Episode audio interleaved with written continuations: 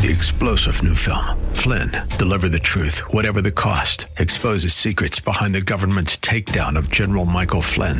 Flynn knew what the intel world had been up to. He ordered the first audit of the use of contractors. This set off alarm bells. He told the truth. He was the most dangerous person for Donald Trump to hire. They had to get rid of Flynn.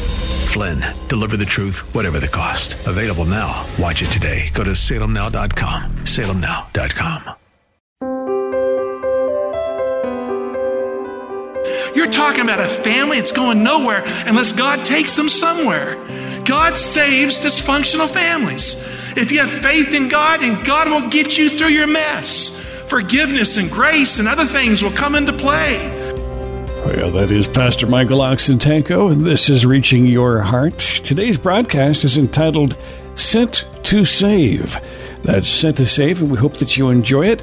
Remember, you can always find it online at reachingyourheart.com. Thanks for listening to Reaching Your Heart today. Here at Reaching Your Heart, we believe that God answers prayer. If you need prayer, call us today at 888 244 HOPE. That's 888 244 4673. Don't forget the worship service is held every Saturday at 11 o'clock, and you are always welcome. The broadcast is also streamed live at reachinghearts.org slash video.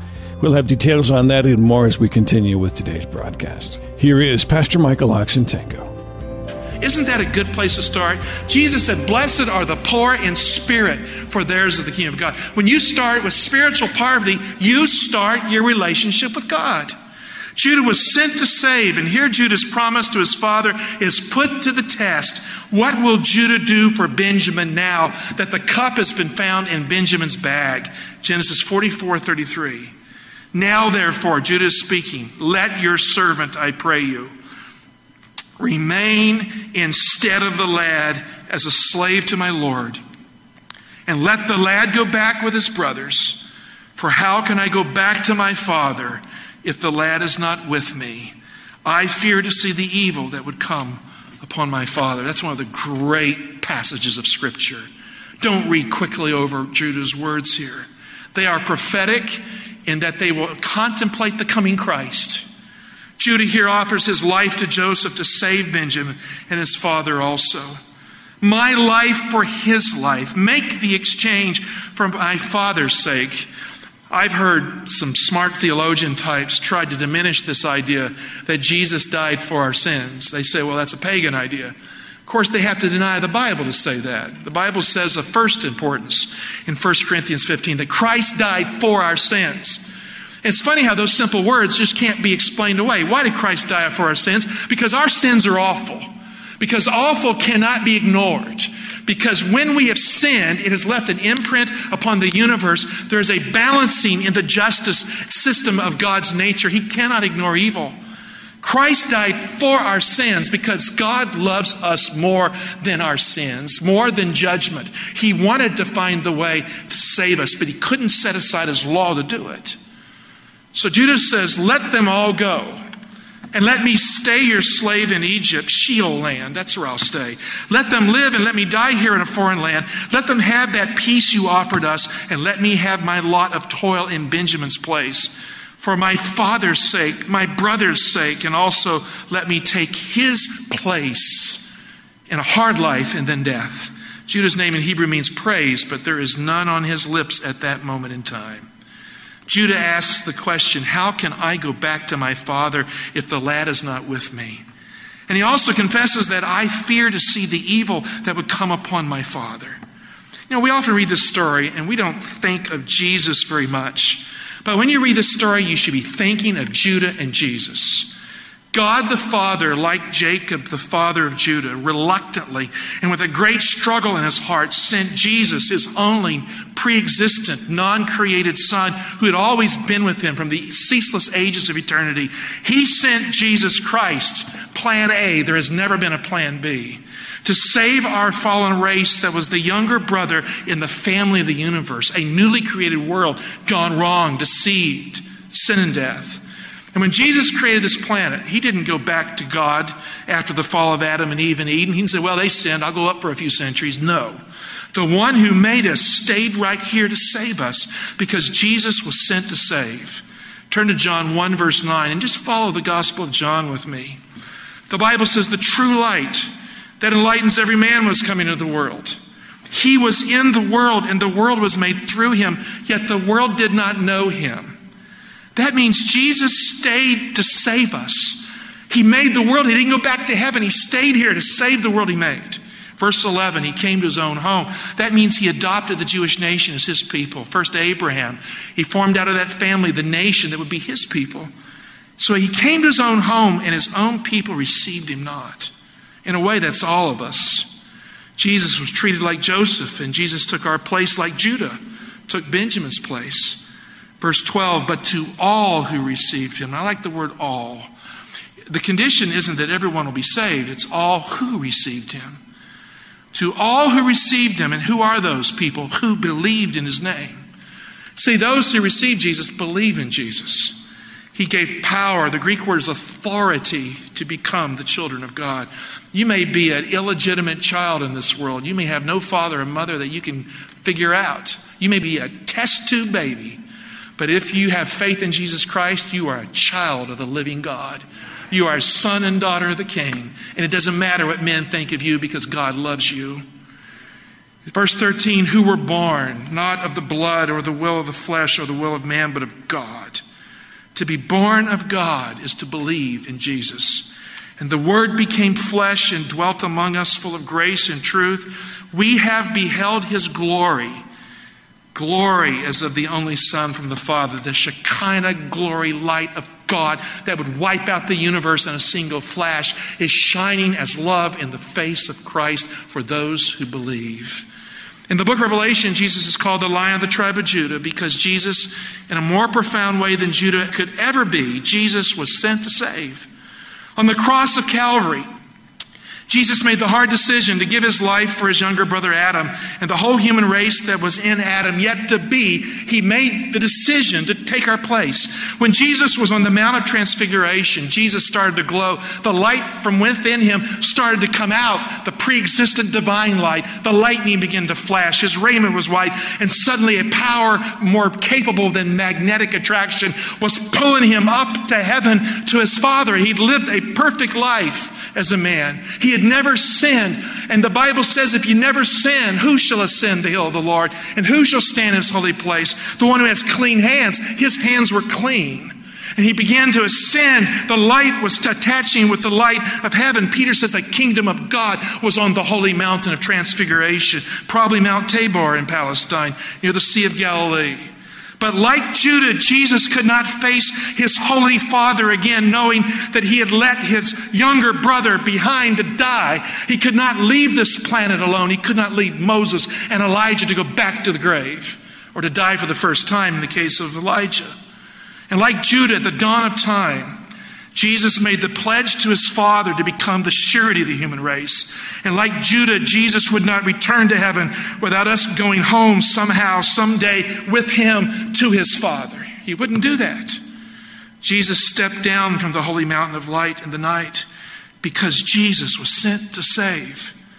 Friend, Jesus is the lion of the tribe of Judah in the book of Revelation who went to the cross in our place for us so he, as the best of Judah's clan, could take us home to glory for his sake and for his father's sake also.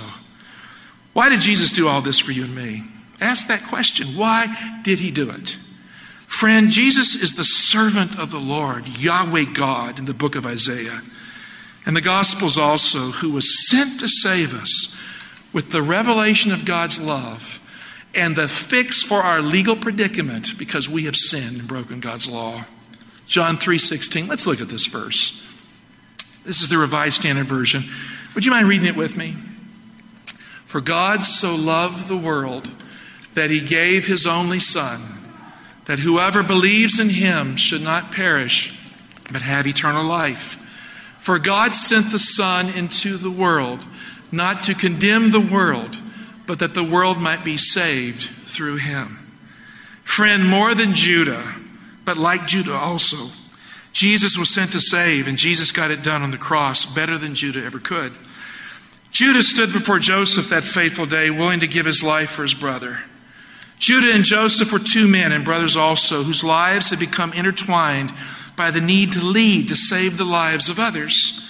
In Joseph, God sent a man to save the world from universal famine and hunger by the gift of wisdom and administration.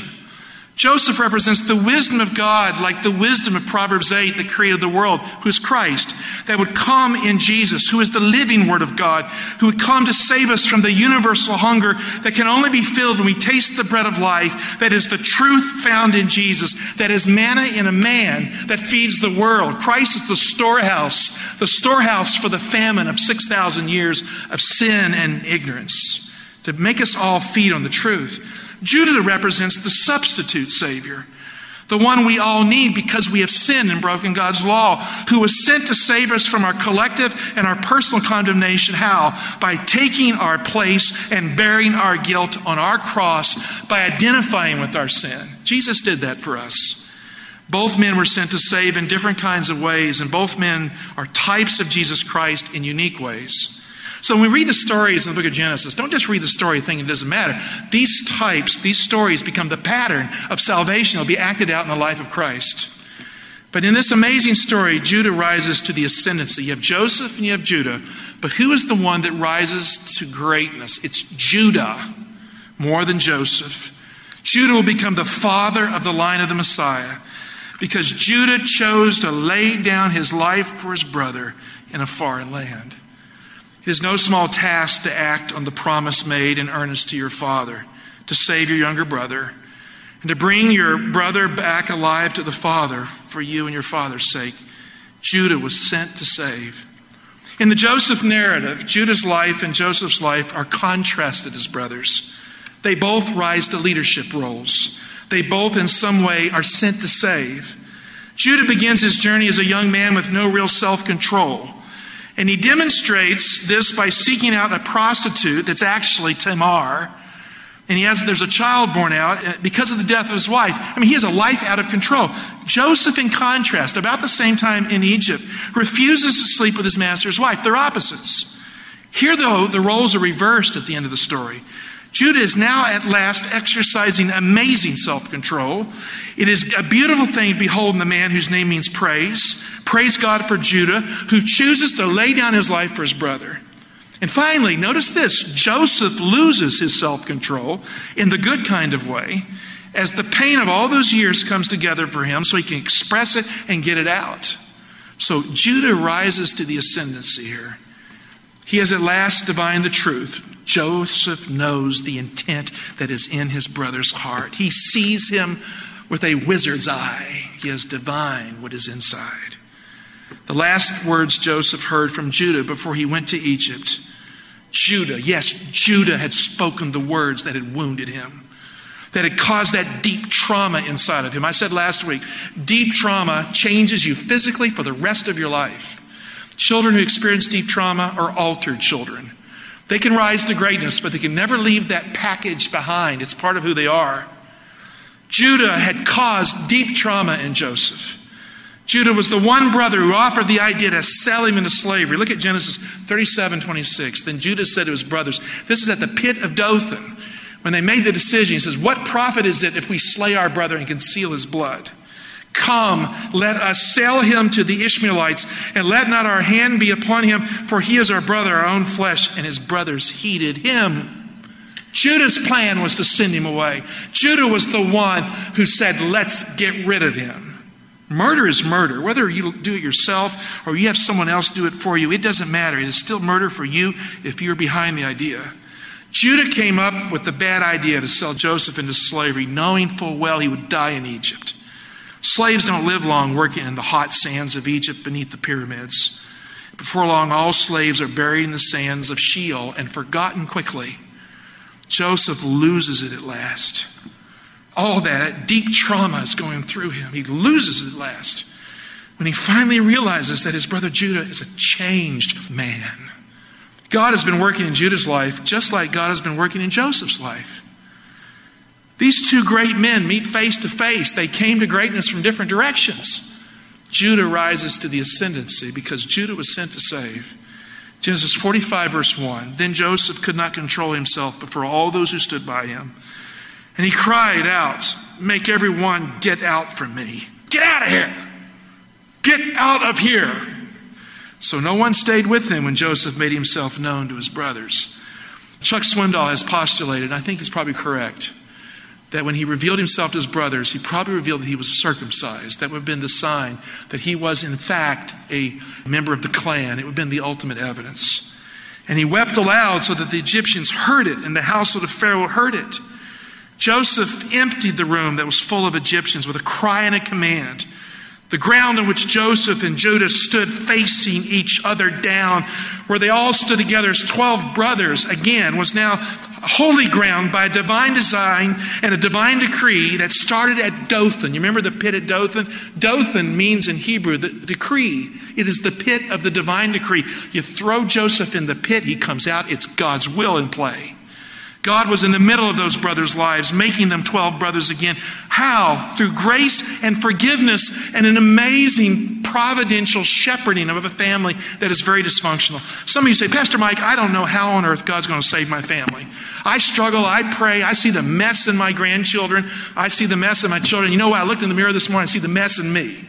And how can God save my family? Maybe going to church doesn't make any sense. Realize when you read this story of Joseph and his brothers and Jacob, you're talking about a family that's going nowhere unless God takes them somewhere. We'll continue with today's Reaching Your Heart and Pastor Michael Oxentenko in just a moment. If you'd like to attend the worship service, I will have details on how you can do that here at the close of our broadcast today, so please stay tuned. You can always attend online at reachinghearts.org slash video. That's reachinghearts.org slash video. Many archived messages are available there for you, and you can attend a live service in a streaming format at that website, reachinghearts.org slash video. Let's continue now with Pastor Michael Oxentenko and today's Reaching Your Heart.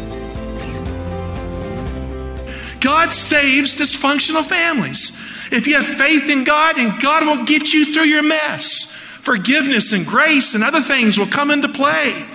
God it was in the middle of those brothers' lives, making them 12 brothers again through grace and forgiveness and through the power of the angel of the Lord, who redeems. The Almighty God was manifesting his gracious presence to save Judah from his awful sins, Joseph from his terrible pain, and all of them from each other and all they had done in their dysfunctional family system. Joseph, this amazing man of self control, is here at last losing it weeping like a baby boy who has carried a heavy burden all of his adult life. The wounded child that was locked up inside his traumatized head, traumatized by their deep attack and betrayal and murderous intent, is here without warning, getting it all out in the open, opening up the deep and dark chambers of his mind and heart. As long pent up tears flow like a river, a soothing river to wash away the fear and the pain of the years that were lost in the prison of the roundhouse in the circle of the mundane where he lost his childhood. Verses 3 and 4. And Joseph said to his brothers, Now this is, I am Joseph. Is my father still alive? But his brothers could not answer him, for they were dismayed at his presence. The Hebrew is Bahal. It says, For they were terrified at his presence. They were shaking in their shoes. So Joseph said to his brothers, Come near to me, I pray you. And they came near, and he said, I am your brother, Joseph, whom you sold into Egypt. Now, sequence matters here. Let's follow it through. First, Joseph says, I am Joseph. These three words that are actually two in Hebrew, I, Joseph, that's Hebrew. Ani, Yosef, I, Joseph, changed everything in a moment. I am Joseph, which means I am alive. I'm here. I'm your brother again. I'm Joseph. I, Joseph. I have not lost my identity through the struggle I've been through. I know who I am now. Secondly, Joseph asks, Is my father still alive? All those years had passed in pain for him, and Joseph could never forget his father in that far off land. When his son Manasseh was born to him, and through Asenath, his wife, Joseph had thought that God had caused him to forget all his father's house. That's what he said, but not so because he can never forget his father.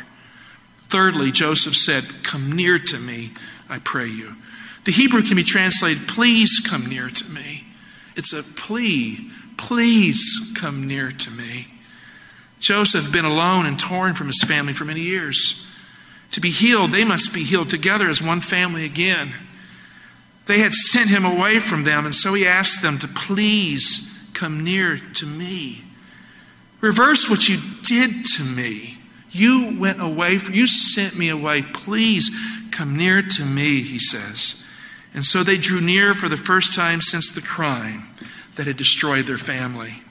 Fourthly, Joseph says, I am, he doesn't say I'm Joseph here. He says, I am your brother Joseph, whom you sold into Egypt. He could have said all kinds of things that would have wounded them for life.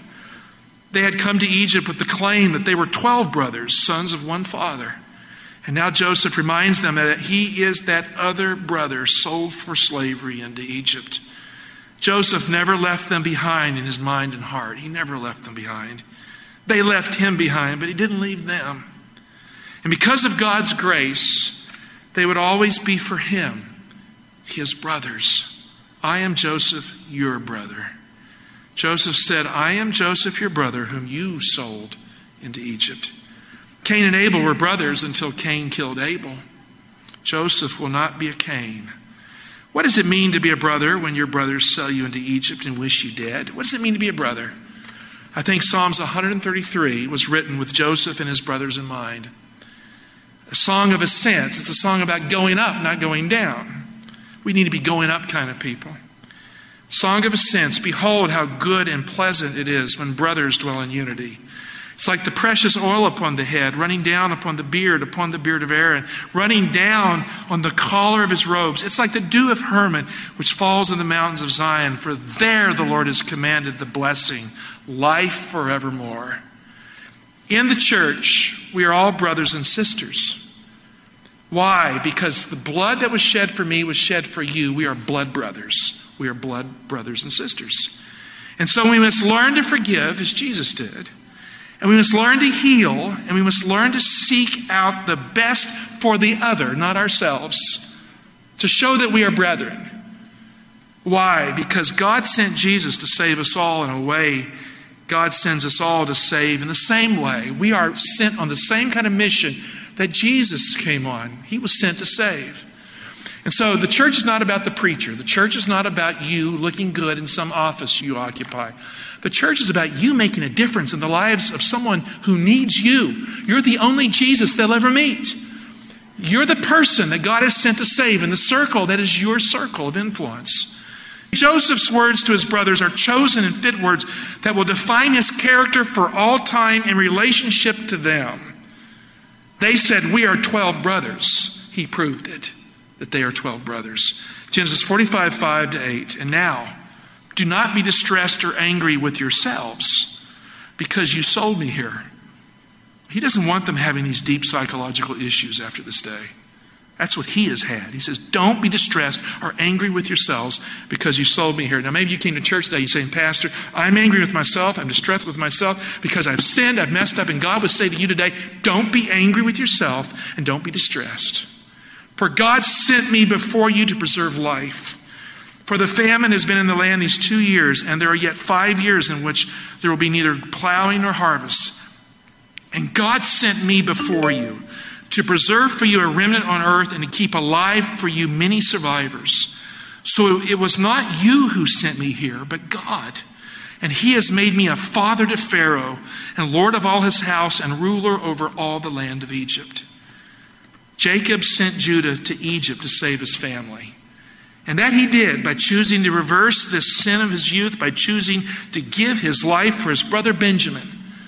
And God sent Joseph in the mix of all their evil deeds before them to save the world from hunger and famine, and Jacob's family also.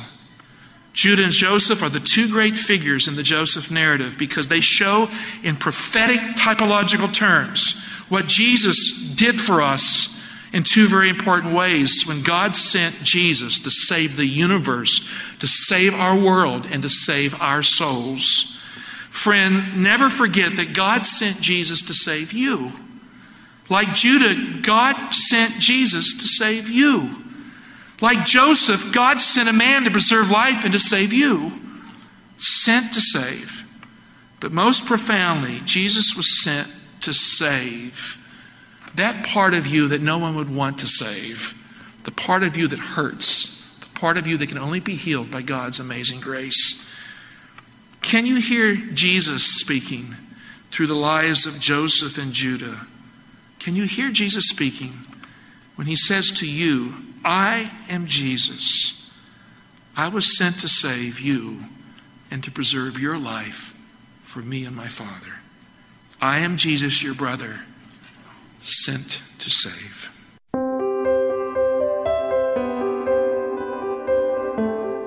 That's going to conclude Pastor Michael Oxentenko's message today entitled Sent to Save. Today's Reaching Your Heart. You can find it online at reachingyourheart.com.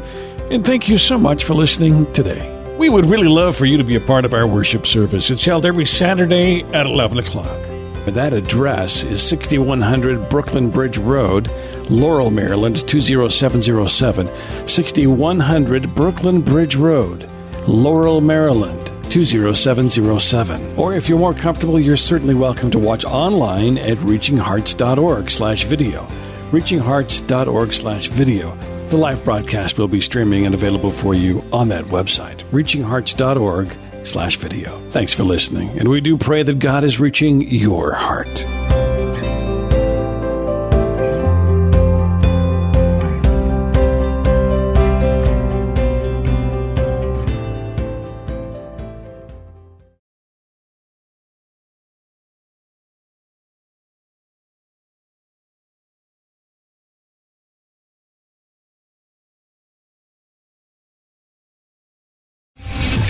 General Michael J. Flynn, head of the Pentagon Intelligence Agency, knew all the government's dirty secrets. He was one of the most respected generals in the military. Flynn knew what the intel world had been up to. He understood its funding. He ordered the first audit of the use of contractors. This set off alarm bells.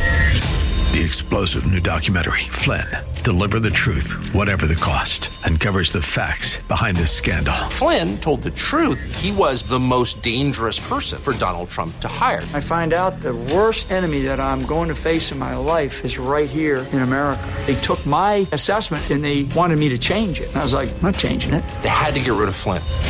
With in depth interviews, archival footage, and never before seen personal records of the man behind the headlines. I just felt like I was drowning. Flynn, deliver the truth, whatever the cost. Available now. Watch it today. Go to salemnow.com. Salemnow.com.